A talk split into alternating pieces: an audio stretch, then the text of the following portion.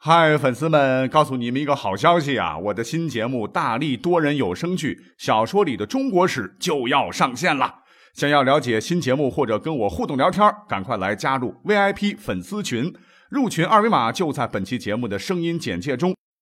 你也可以添加我的小号，拼音大历史加六零六 D A L I S H I 六零六，然后拉您入群，我在那儿等你。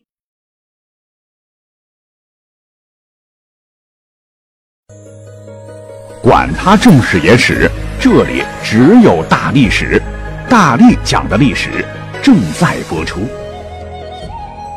欢迎收听本期节目。中国的文化是博大精深，历史也是十分的悠久，这谁都知道。那在古代的时候呢，啊，真的是流传着不少惊人的秘术。那到底灵不灵呢？哎，在科学昌明的时代下，哈，我今天呢，只是本着历史文化的角度来简单介绍一下下。那既然是十大秘术，我们就一个个讲啊，从后往前，我们先来讲第十大秘术，叫做堪舆。堪就是天道，舆就是地道。堪舆本有仰观天象、俯察地理之意啊，分为罗罗、日课、悬空学、藏法及行家五部分。如果说这些词儿呢，您听着好像比较玄乎，那么有一个词儿在民间您应该知道，那就是风水。在古代呢，这个风水多用于阴宅的选择啊，就是祖坟得挑好啊啊，祖坟冒青烟，对吧？你将来的这个后人才能够飞黄腾达嘛。由此呢，我国在东汉就出现了藏地兴旺的观念，而这种观念呢，就是阴宅风水所追求的最高目标了。而现在的风水呢，除了阴宅之外，也是用于阳宅格局，比方说我们现在住的这个呃房子的格局啦啊，你屋里有什么摆设啦等等吧，哎，我们就不加评论了。那第九大秘术就是占星，那暗黑的夜色像一块巨大的幕布，将无数的星辰呢衬托得像钻石般熠熠生辉。我相信几乎没有人能抵制这样的美丽啊！我们都曾在某个深夜仰着头注视着那星空，出神的思考：我到底是谁啊？我到底从哪里来？而在古代呢，古人们在这片星空中啊，也同样延伸了他们的这个思维啊。古人们发现了星空与生活之间的联系。他们发现日月星辰的分布与运行对判别时间、季节和方位十分重要。《易经》当中就有云说：“关乎天文，以察时变。”那远古时代世界的各民族从畜牧时代进入农业时代，就必然伴随着对天象的观测。中国古代天文预测主要涉及星象啊，最迟在汉代，我国呢已经把天文学作为一门科学来研究了。人们呢，根据观测的需要啊，制作了各种各样的占星盘，希望通过星运来避免一些生活中可能出现的危险。而占星术随着天文学的发展而发展，深深影响着当时古人们的生活。第八大秘术，那就是奇门遁甲啊。据说很多人学习奇门遁甲啊，都会说天机不可泄露，是讳莫如深呐。事实上也是，这个奇门遁甲之术晦涩难懂啊，没有一定的知识结构，是很难领会其中最重要的部分的。那奇门遁甲也是奇门六人太乙三大秘术之一啊，是易经最高层次的预测学啊，号称帝王之学，应用天干地支、八卦、九宫、九神、九星、八门等元素啊。反正我是翻过这样的书，可是呢，一页也没看懂啊。也许这就是它神奇的地方吧。才让它成为了一门秘术啊，只被少数人掌握。第七大秘术大六人，大六人呢就是三大秘术之一啊。古人认为以天道运行之客观天象做天人之际百事预测的学问。六人术啊是中国古代用试盘来算命的方术。天干中啊，人癸属水，人为阳水，癸为阴水，然后舍阴取阳，故名人。那六十甲子中，人有六个，什么壬申、壬午啊、壬辰、壬寅、壬子、壬戌，故名六人。那其战法就是用两个木盘，上有天上十二辰称天盘，下有地上十二辰方位称地盘。一旦有事儿呢，转动天盘，使用的太阳所在的宫啊，所对应的天盘地支对其地盘的时支，以判吉凶。那六人术推算难度很大啊，容纳了阴阳五行的学说、易经理论、占星术以及军事思想，千变万化，被一些人认为是中国古老文化思想的集大成者，难度超高。第六大秘术叫做太乙神术，太乙神术也是三大秘术之一，是中国古代高层预测学啊，相传太乙术产生于黄帝战蚩尤时。那根据记载啊，太乙行九宫法采用了五元六纪，我也没看明白啊，什么甲子元、丙子元、戊子元、庚子元、壬子元，五元呢共三百六十年为一大周期。据太乙神术推算啊，上古有一年冬至，恰好日月合璧，五星连珠，定为甲子年、甲子月、甲子日、甲子时，称为太极上元。甲子以来的这个年数称为太乙七年，由太乙七年再求出太乙流年和太岁直卦，以判断本年的气运。好复杂，反正我只是介绍一下啊，我是理解不了啊。第五种秘法，那就是历法。那中国古代的天文历法学是源远流长了。相传三皇五帝时已有历法。根据《易纬通卦验》说，阴阳律历皆祖于易，明确指出啊，古代历法存在的原始形态是卦，可称之为卦历。不是说八卦是伏羲创制的吗？伏羲六十四卦啊，先天原图即是古老的十月太阳历，后天八卦方位图是神农创制的古老八月大火历。我们就了解一下好了。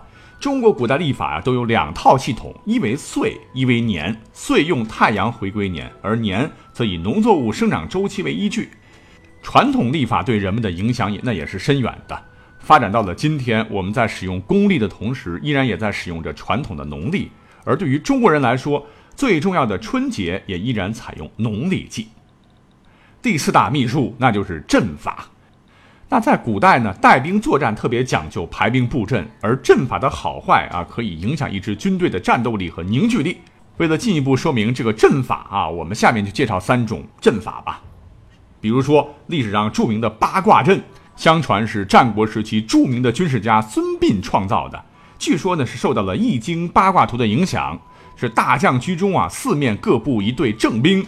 正兵之间呢，再派四队机动作战的骑兵构成阵势，散布成八，复而为一。还有什么撒星阵，是南宋名将岳飞破金兵的拐子马的阵法。此种阵法是布列如星啊，连成一排的拐子马冲来时散而不聚，等敌人后撤时再聚拢，猛力扑击，打得一代金国名将金兀术的拐子马是人仰马翻呐。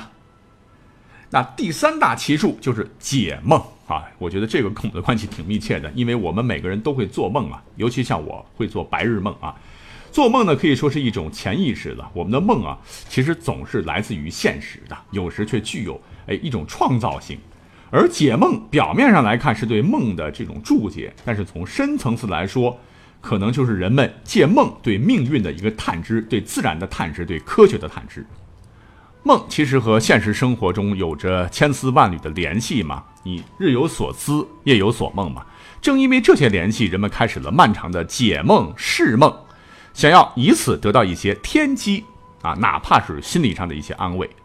人们也相信，通过解梦可以探知一个人心底这个隐秘的思想，可以预知人事凶吉。不管是不是迷信吧，一个人所拥有的梦啊，也是值得珍惜的财富。那在中国古代最有名的解梦的书啊，就是《周公解梦》啊，其根据人梦中出现的事物场景解注凶吉，谓之夜有纷纷梦，神魂欲吉凶。庄周虚化蝶，吕望赵飞雄，黄粱巫峡事，非死莫能穷。那第二大秘术就是符咒啊，最初的符咒呢，起源于古代巫师祭神的祝词，黄帝时期曾设官职祝由。那古人坚定地认为，符咒是人们将自己的希望向神灵诉说的工具了，并依靠强大的意念力，试图改变境遇的媒介。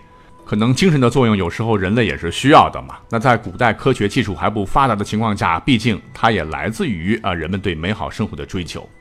一口气讲了九大秘术，那最后一大秘术就是我们都非常熟悉的卜筮。古代民间认为呢，经过神圣的求卜过程，那些自然物啊也就获得了神圣的象征意义了。它们呈现出来的形状啊，不是人为的结果啊，他们认为是神灵和上苍的赋予，是神灵的启示或告诫。不过呢，一提到这个卜筮啊，马上相信大家伙的第一反应就是算命啊，也有点迷信了啊。但其实卜筮作为一种古老的术数啊，其有存在的实际意义在当时。那中国远古最早的巫术活动啊，当推殷商之际的占卜。它当时呢有两种形式，一曰卜，二曰筮我们一直常说的《周易》啊，实际上就是为卜筮而设的。任何人都不能否定《周易》是卜筮书的事实。那简单来说的话，《周易》本来就是一本算命的书。那根据《史记·秋瓷传》记载啊，这个卜筮的用途大概有二十多种，其中有呃什么卜财、卜居、卜岁、卜天、卜喜等。但实际上啊，这个卜筮是无所不用啊，人们有什么目的、有什么要求、有什么心愿呢，都可以通过卜筮求神灵的这种启示。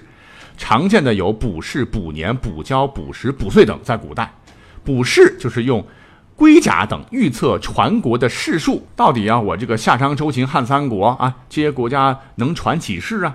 而卜年呢，就是预卜啊王侯享过的年数；而卜交呢，就是预卜交际的吉日啊，就是在郊外祭祀的好日子；卜时呢，就是选择国都所在地；而卜岁在当时的农业国家嘛。就主要是来预测来年的丰收情况。就这样，十大秘术就介绍完了。你可能会说啊，你能不能讲的再详细一些？你这讲的太简单了哈，很明显不行啊。一方面我了解也不深呐，啊，没法再深入了。其次呢，我今天只是给各位简单的从历史人文的角度介绍一下下啊，希望各位能了解一下就可以了。我们呢啊，千万不要迷信哦。感谢各位的收听，我们下期再会。